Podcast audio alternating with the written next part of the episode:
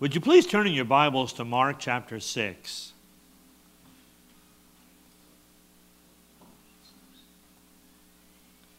Mark chapter six. I want to bring you a story. Some of this is a little tender, and I will try to go over it quickly. But this is Jesus speaking. And uh, in Mark chapter six, verse seven, are you with me? And you want to be ready in Matthew eleven twenty as well. So I have uh, five verses there I want to look at with you. Lord Jesus, please, Lord, please, Lord, endow me with your special, special blessings. Help me, Lord, to speak these words clearly and my thoughts, your thoughts clearly, Lord. Ask you, Lord, to open the doors of these people's hearts. Bless them, Lord, immensely. In Jesus' name, amen. So up to this time, Jesus has had these twelve disciples following him everywhere he goes. It's his posse. He just goes everywhere, and they're right behind him. And they're just licking up every word, every thought, sometimes questioning it. What did he say? Shocked by it when he can still the wind and the sea. When he can bring peace to very dangerous times. But now it's their turn. It's their turn. And in this, verse seven, Mark six, seven, he calls to him the twelve. And he began to send them forth by two and two. And he gave them power over unclean spirits. I want you to notice two by two, in sets of two. I want you to notice they got their source of power from Christ himself. Now, I remember, I'm looking for some of my old youth groupers here, but I remember thirty years ago, I used to take my old youth group downtown, Altoona, and we would do saturation evangelism, and uh, I would put them in twos, always having a guy there, if not two guys, at least one guy with, with a girl, two by twos, and they were to go door by door. And it was amazing, uh, the courage it built up in them, going up to somebody's door and knocking for the cause of the Lord. And at first they were very fearful, scared, and they had never done it. This is the scripture I used in our in our uh, program ahead of time. And they came back, and out of that particular youth group, I think we had four, four pastors, four and and girls that went on, two that became pastors' wives even. Build up courage in them. I want to speak just for a moment to our, our youth. Christianity is not just a passive religion. It's very active and proactive. And once you learn how, once you learn how to use his power, which is given to you, to have courage. For me, it took a long time, but I always hold out my two fingers when I'm by myself going somewhere. That signifies to me that he's there holding my hand. He's always there. I can accomplish anything when, when I know he's there. The two fingers, that doesn't bring him to me. The two fingers simply reminds me that he's there, always there. Interesting thing. He called unto them the twelve, and he began to send them forth by two and two. And he gave them power over unclean spirits. By two and two, they might, they might be able to encourage one another, to support each other, to show that union among the servants of God is essential. It's essential to the promotion of the kingdom of God. You see, two are better than one. Two are better than one. I told you about the story of taking my youth group downtown. When we collected everybody back up into the church van, two were missing. Fear goes through you. double fear because one that was missing was the senior pastor's daughter. So I had to drive up and down all the streets, and especially the ones around where she had been, where she had been assigned. And I eventually went down the alleys, and I found her with a young man who is now a senior pastor somewhere. I found them in the backyard of someone's house with a circle of children around them, teaching them the word, showing them the wordless book in the backyard there. Wow, was that powerful for them. They, I don't know, they had received that they might give. Don't just keep taking it in, taking it in, taking it in. The holidays are coming. Use your couch time, your table time to share with others what God has done for you. They had received that they might give. They had learned that they might teach. And two are better than one. Therefore, now, Jesus began to send them forth by twos in order to give them encouragement, courage and support. When I would go out on visitation with Denny Love, some might know him. Uh, Denny was an unusually large man with an unusually scary face, but he was a real prayer warrior. And while I did the talking at people's homes or in people's couches, he, I, I could count on him. He would be there providing the prayer support. And very, very important, the prayer support. Listen, some of us aren't very happy if the truth is known. Some of us are, are fairly sad or depressed. There, there was one time a, a man came in and he said, "I'm just so depressed, I don't want to live anymore." And I said, "Well, what's your lifestyle like? What do you do?" "I'm retired." He had some issues. "I'm retired. I sit at home and I watch T V all day." "Oh, this is kind of strange, Rodney," but I said, "Get up and follow me." And I put him in my car and I took him down to the Altoona Hospital, and I took him to the uh, where you sign up to help, to be a volunteer. And I signed him, helped him sign up for one day a week, and the last time I checked, he'd signed up for two days a week. It brought so much joy into his life. The secret of being happy is to be useful. Be useful to the kingdom of God. I went in on Thursday to uh, Great Commission School. A lot of us were there.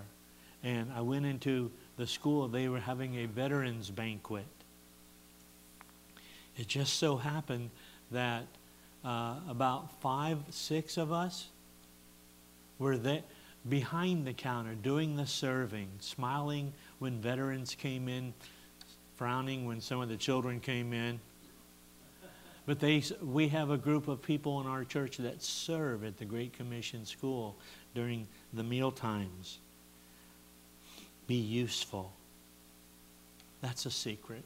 That's the secret. Be useful to the kingdom of God. Don't just keep taking it in, taking it in, taking it in. Give it out. That's what Jesus was trying to teach his twelve disciples, which later on evangelized the world.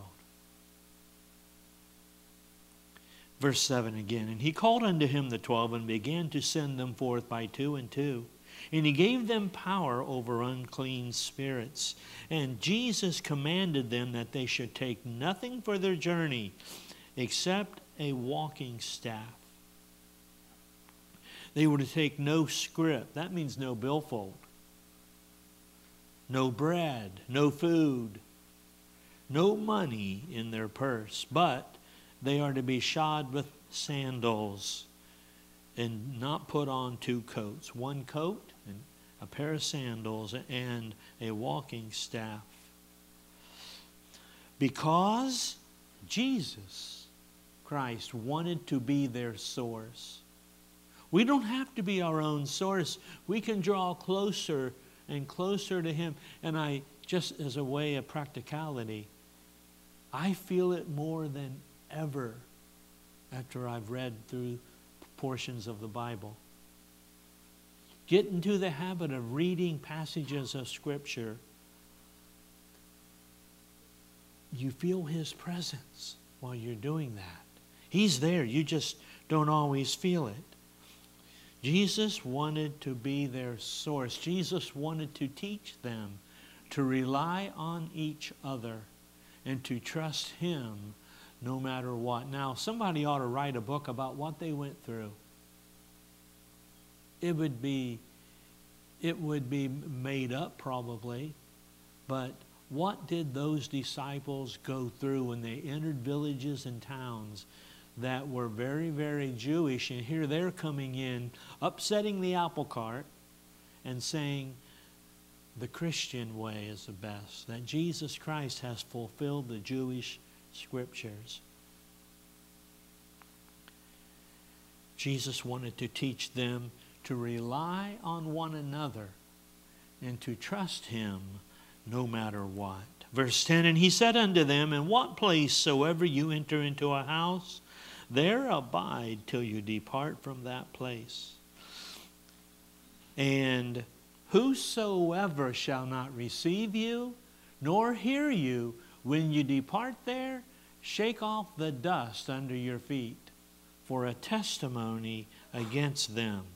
Verily I say unto you, it shall be more tolerable for Sodom and Gomorrah in the day of judgment than for that city, that place.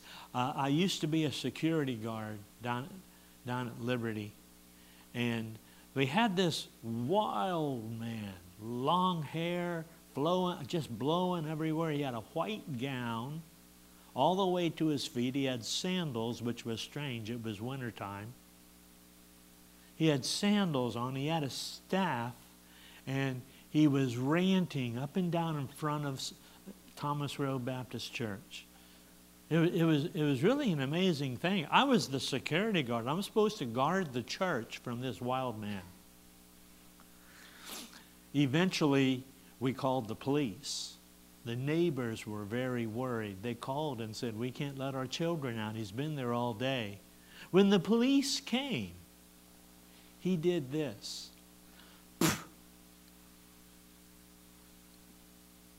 He wiped the dust of his, of, the, uh, of his feet onto the ground and threw it off symbolically. Isn't that amazing? I've never seen that before. But that was a modern day crazy guy. And uh, wow, had a couple crazy guys there. We, we just went over something too quickly. Verily I say unto you, it shall be more tolerable for Sodom and Gomorrah in the day of judgment than for that city. Sodom and Gomorrah was during a time of Abraham and Isaac and Jacob back in the book of Genesis.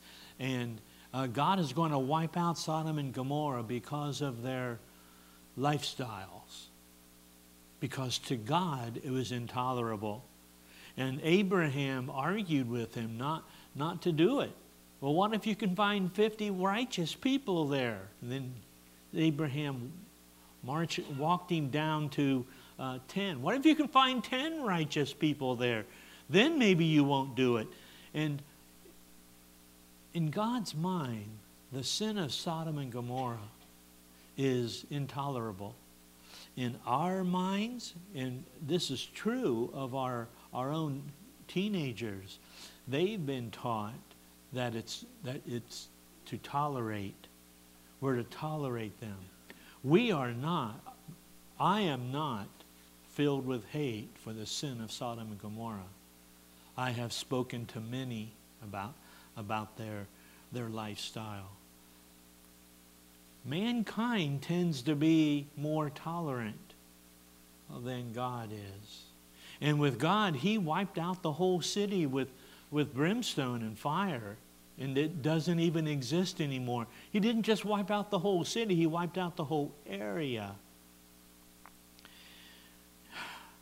Used to be ten cities in that area, and they were all covered with uh, brimstone and ash, volcanic ash. It shall be more tolerable for Sodom and Gomorrah in the day of judgment than for that city. Three things on that. One, some say this teaches us that there will be degrees of judgment in hell. Do you read that in this? As long as somebody who is different than, uh, has a different opinion than me on something, I can tolerate them and their beliefs. There are those that believe there are different levels in hell. And the most, the worst level in, in hell, there will be a worse judgment, he says, for those that have knowledge and still intentionally disobey. That's what Jesus just said. More tolerable for, for them than for Sodom and Gomorrah than for those who have knowledge, who have seen what I've done firsthand, who have heard me. And when we read our scriptures, or when you come to church and hear sermons, you have knowledge. What do you do with it? The second thing there was, there will be a worse judgment for those that have knowledge and still disobey. I know it's wrong. I know it's wrong. I've heard that so many times, but I'm going to do it anyway. In the way of romance, I, but, but I love him and that's it. But I love her and that's it. It's over. There will be a worse judgment for those that have knowledge and still disobey. And the other point of that was, the third point is, there's going to be a day of judgment. Jesus just said it in that scripture. It'll be more tolerable for Sodom and Gomorrah in the day of judgment. Wednesday nights, we have been studying the book of Revelation. And we are in the very end, last two chapters. And we, those of you that have come, and thank you, you've been so faithful. But it's over for all. By the time where we're at now, it's over for them. If you're not saved, you're already in the lake of fire. We just did that last week. But now we get to see what heaven is going to look like. Wow. I especially, Marcia and Ron, I especially like that song you chose. It's a beautiful song. It'll be more tolerable for Sodom and Gomorrah. That's Mark chapter six, verse ten. Let's look at Matthew eleven twenty. This is Jesus again. He spoke about Sodom and Gomorrah many times. And he was in heaven during that time. And he, he Ma Matthew eleven, he was in heaven during the time of Sodom and Gomorrah and saw it. And I believe it just caused tears to see so many people die because of their sin. Jesus, verse, verse twenty, chapter eleven, he began to upbraid the cities wherein most of his mighty works were done. He was complaining about them, about, about these cities where he's raised people from the dead, where he's healed the blind and, and the lame, and he's done so many, so many things. And he says, even after I've done them, verse twenty, last four words, because they repented not. He says, woe unto thee, Chorazin. That was a city. Woe unto thee, Bethsaida, for if the mighty works which were done in you had been done in Tyre and Sidon, they would have repented long ago in sackcloth and ashes. Tyre and Sidon were beach cities, ports, and uh, they would have repented long ago in sackcloth, sackcloth and ashes. But I say unto you, it shall be more tolerable for Tyre and Sidon at the day of judgment than for you. For you who knew, for you that know the word of God, for you that have knowledge and still disobey. Verse twenty-three, and thou, Capernaum, which are exalted unto heaven, because most of his miracles were done in Capernaum, which art exalted unto heaven, you shall be brought down to hell. For if the mighty works which were have been done in thee had been done in Sodom, it would have remained until this day. Verse twenty-four, I even have it on the, the board here. But I say to you, that it shall be more tolerable for the land of Sodom in the day of judgment than for thee. Wow. We get another day of judgment here. I have uh, two passages from Second Peter. It's a small book. Second Peter talks about the end times. You might want to look at it sometime. Second Peter chapter two and verse nine here. The Lord knows how to deliver the godly out of temptations. That word temptations also means difficult times. And he knows how to reserve the unjust to the day of judgment to be punished. Second Peter three seven, but the heavens and the earth, which are now by the same word, are kept in store. He keeps it in control. They are reserved unto fire against the day of judgment and the perdition of ungodly men. And again, especially the curse goes upon those who have head knowledge, but no heart knowledge. They know what they're doing is wrong.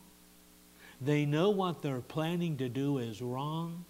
But according to even last week's message, the, the pleasure is too great.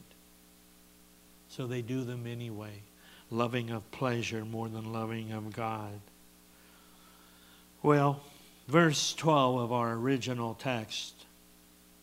So they went out and they preached that men should repent. Pastor Dave, you sound like a broken record, somebody once said to me. Somebody once said to me, th this person came to church almost always half inebriated, to be truthful. You could smell it on him. And he complained that every time he left, he just felt bad and sad about himself. And I said, well, have you ever thought about repenting of your, of your lifestyle? No, don't go there, he said. Don't go there. They went out, verse twelve, and they preached that men should repent. I, I had an old, I had a, I have a lot of old youth groupers. Now, now they're in their thirties and forties. And uh, I came across one, and I asked, what do you remember most about my teachings? And honestly, they said, P P J C, practice the presence of Jesus Christ, and C A T S, how to pray, C A T S. And you always preach from Romans chapter twelve, all the time. I want to read to you from the board too. Romans chapter twelve, one and two. Let's see why I would want to teach this to my youth group back then. I beseech you, that's stronger than beg. I beseech you therefore, brethren, by the mercies of God, that you present your bodies a living sacrifice, holy and acceptable to God, which is your reasonable service. To present your bodies a living sacrifice, holy, acceptable to God, which is your reasonable service. And be not conformed to this world, but be ye transformed by the renewing of your mind. Does this world have any conforming pressure upon, upon our kids? Walking this, walking the hallways in our, our schools, they, they see different lifestyles be, being demonstrated. And those people seem happier than they are. Is there their music, the movies? Hmm. I'm trying to be careful here and control what I want to say. But be not conformed to this world. Be ye transformed by the renewing of your mind, that you may prove what is that good, acceptable, and perfect will of God. Romans twelve, one and two. And I would always have, I would always have my, my youth group recognize each other, even in the hallways at school, and they were, they were to do this with their nose just as they went by another Christian to remind them to practice the presence. They preached that men should repent, that they should change their minds, and that they should reform, rebuild their lives. Note the great design of gospel teachers. The great tendency of gospel teaching should be to bring people to repentance, to a new heart, and to a new way of life. They told them that they must repent of their sins. They told them that they should turn to God. Wow. That's what we should be doing. That's what you and I should be doing. The last verse of our text, Mark chapter six, verse thirteen. And they cast out many devils, and anointed with oil many that were sick, and healed them. Jesus was their source of power to cast out devils. I had this question. I even added this question this morning as I was reviewing. What happened to all the demons? They don't die. They don't go away. In the scriptures, demons and, and evil spirits are talked about constantly in that day. They were very open and apparent, and, and they would take over people's lives and ruin their lives. What happened to the demons today? I don't have an answer. I just have my answer. I don't have a biblical answer. I have my answer. I think that Satan and the demons learned that they can accomplish more by working underground, by not being so obvious and apparent. And they cast out many devils, and they anointed with oil many that were sick and healed them. Jesus was their source of power. He gave His power to them. Be careful. Be careful in the, in the book of Acts, and an evil, an evil soothsayer tried to cast out demons out of somebody, but he wasn't a, a godly man, so the demons jumped from that man into this man and drove him crazy. Be careful with that, using His power.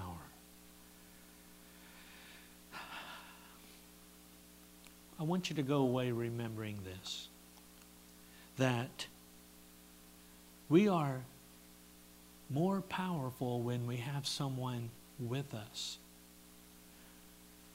We have the I, I have the presence of the Lord when I go somewhere and do something. We are more powerful when we're by ourselves with Jesus than in anything else. But some, some need that power and help and encouragement of one another. Jesus sent these disciples out in twos to be able to receive encouragement. I remember back in probably seventy-eight or so, in nineteen seventy-eight, my ship went on a, a Caribbean cruise. And it wasn't as nice as you think. We only stopped one place, and that was Saint Thomas. And I was given the job of being, of being a shore patrol for one night. And they paired me up with this man. We were, we didn't know about each other. Steve Cox, I'm looking for some affirmative. And uh, here he was a born-again Christian. He was a man very much in love with his wife and with, with Christ. And he was a man that, that didn't drink as well as I didn't drink. And so we're paired together, two shore patrolmen going down, down the streets. We were accosted by the wrong kind of ladies, by the wrong type of ladies. We'd been away from our wives for six weeks.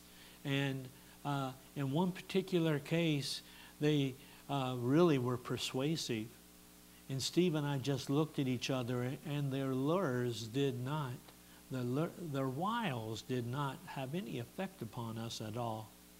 We looked at each other, and I said, listen, we are born-again Christians, very happily married, and no, we, we don't need to have any relationship with you. And he looked at me and nodded. There was another time I was on the beach in Saint Thomas uh, and on a towel at this Megan's, Megan's Bay, one of the most beautiful bays in the world. I took my wife there many years later, and it's not so beautiful anymore. It was trashed. But we were on a beach on towels, and these two young ladies of the, the word alerts me right now. These two young ladies uh, came up and tried to seduce us. And we did the same thing.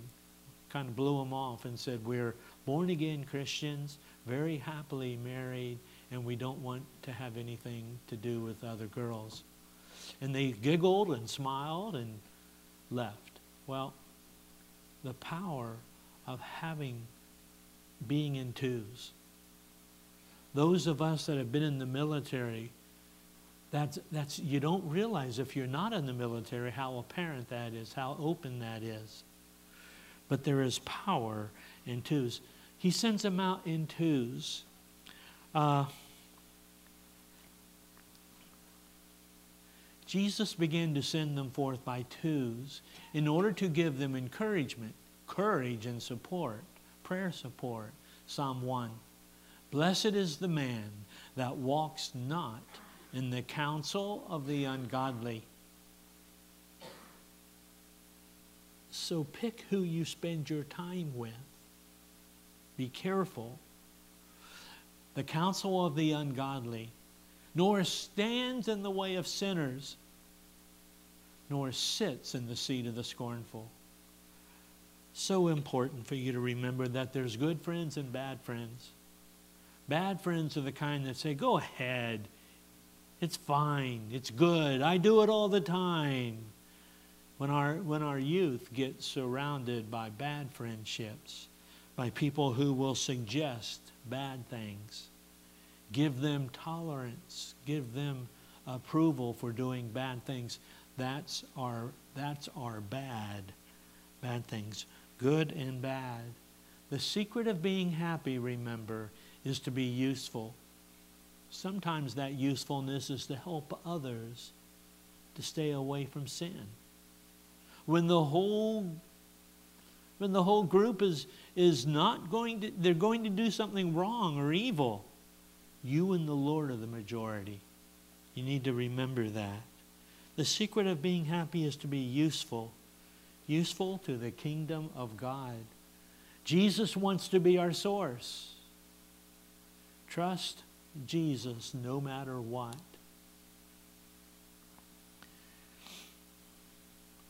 And third, Jesus taught that there is a day of judgment.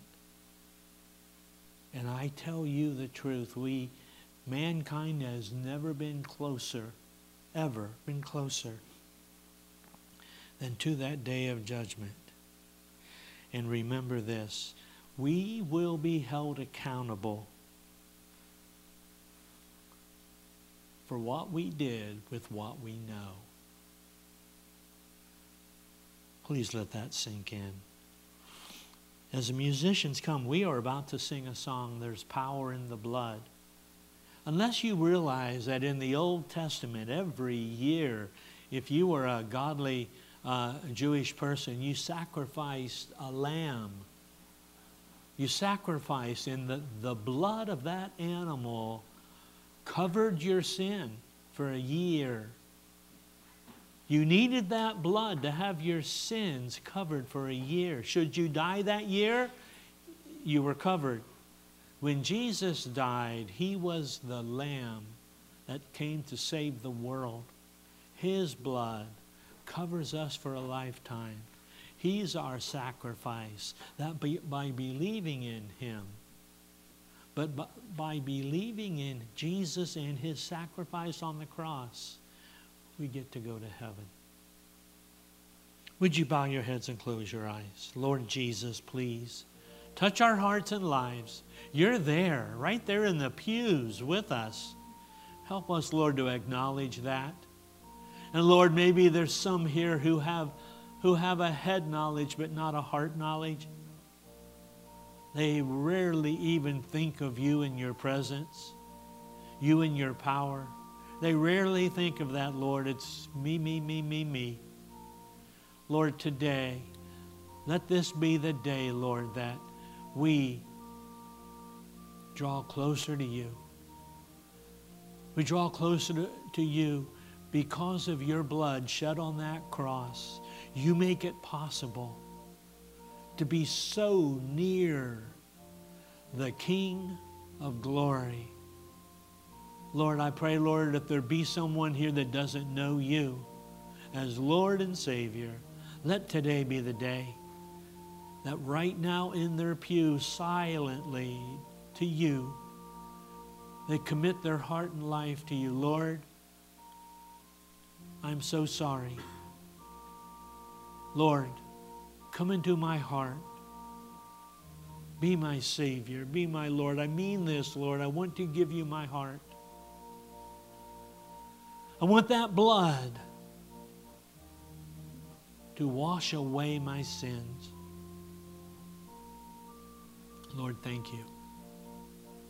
Lord, ask you, Lord, to put it into our hearts and lives that we would, that we would be accountable to you for what we know, that we would share, that we would find that other one, two by two, that we could share our ministries and lives together. Let there be someone, Lord, that we can go out into this world in twos. And Lord, I especially want to pray for our, our teenagers, our youth, Lord, who have been so saturated with tolerance. Let us tolerate, Lord, what you tolerate. And let us be intolerant, Lord, to what is intolerant to you. In Jesus' name, amen.